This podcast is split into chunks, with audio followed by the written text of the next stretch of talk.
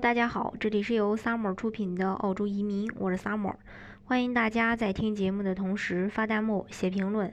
想了解更多移民资讯，请添加微信幺八五幺九六六零零五幺。或关注微信公众号“老移民 summer”，关注国内外最专业的移民交流平台，一起交流移民路上遇到的各种疑难问题，让移民无后顾之忧。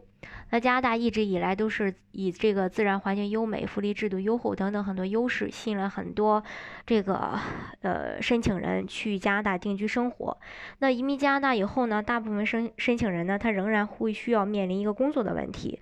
那么在加拿大上班，你就需要了解加拿大当地的工作福利和薪资制度，这样的话，你才能呃遇到什么呃经济纠纷的话，能保护自己的一个合法权益。呃，在加拿大的标准工作时间是每天八小时，每周四十小时，每周应该有一天休息。如果如果说你超时工作，必须获得补偿。那像经理。经理级人员呢就不受工作时间及超时规定呃规定的这个限制。另外，员工嗯如果说每连续工作五小时后，最少必须有半小时的用餐时间。关于薪资发放的话，加拿大的雇员最少必须每个月每半个月呃发一次工资，当然也有呃按每周发的，但是法律规定必须是。你最多最多不能超过半个月，你你你就要给这个员工发工资。那发薪日呢，不得迟于这段时间之后的八天，发薪期限不得超过十六日。另外，薪这个薪金扣除拿到工资的支票时，会发现被扣去的数可能叫你非常惊讶，你的工资与你真正拿回家的数也有也有差异。工资扣除严格执行，并且多属强制性项目，有入息税、加拿大退休金、就业保险金等等，还可能会有工会费、医疗保险等等。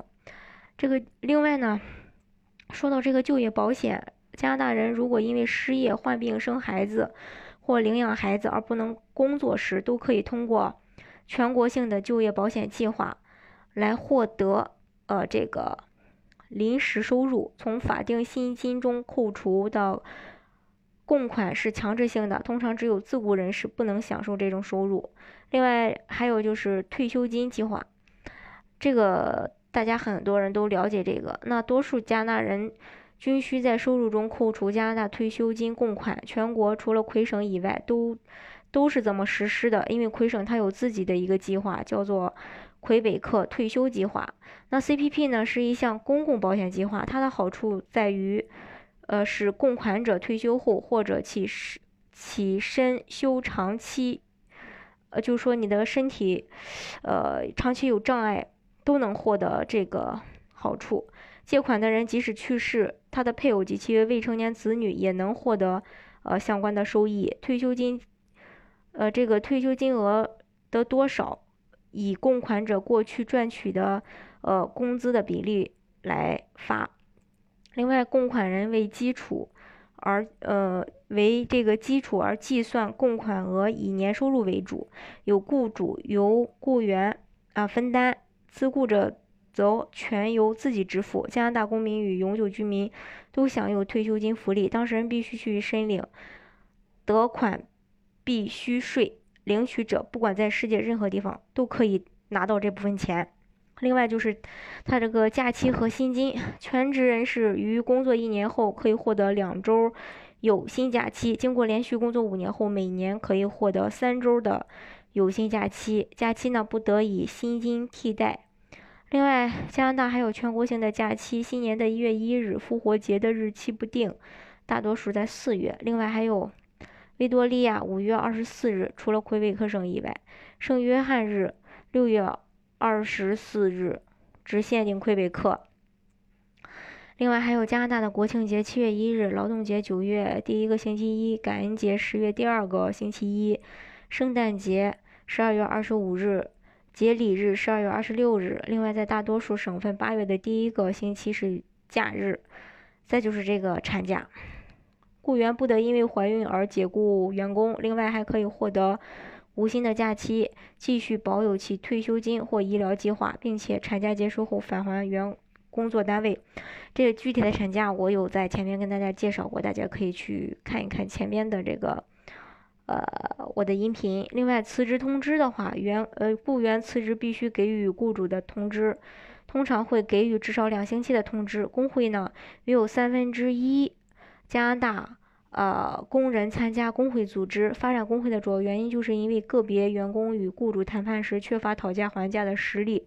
雇员相信组成工会之后，可以较为平等的地位居于雇主进行雇佣条件的协商。一般而言，工会会试图尽可能提高员工薪酬以及职位的保障。还有就是，如果说未能依法支付工资的话，假如说雇主非法克扣哦雇员的工资，首先你应该正式提出。呃，要他支付，否则你可以向受雇标准局提出一个申诉。还有就是劳工法则，加拿大的劳工法例监管工作时间、超时工资、假日、最低工资以及歧视等等。受雇之后，最好查清楚雇员的权利，详情呢也可以向加拿大的就业中心呢去查询。总之来说吧，在加拿大。啊，你作为一个雇员，有很多的这个法律法规、各种工会去保护你个人的一个合法权益。嗯，所以呃，即将登陆的你，或者说之后呃要在加拿大工作的你，对这些一定要呃了解清楚。好，今天的节目呢就给大家分享到这里。如果大家想具体的了解呃加拿大的移民政策的话，欢迎大家添加我的微信幺八六。幺八五幺八六幺八五幺九六六零零五幺，或关注微信公众号“老移民 summer”，关注国内外最专业的移民交流平台，一起交流移民路上遇到的各种疑难问题，让移民无后顾之忧。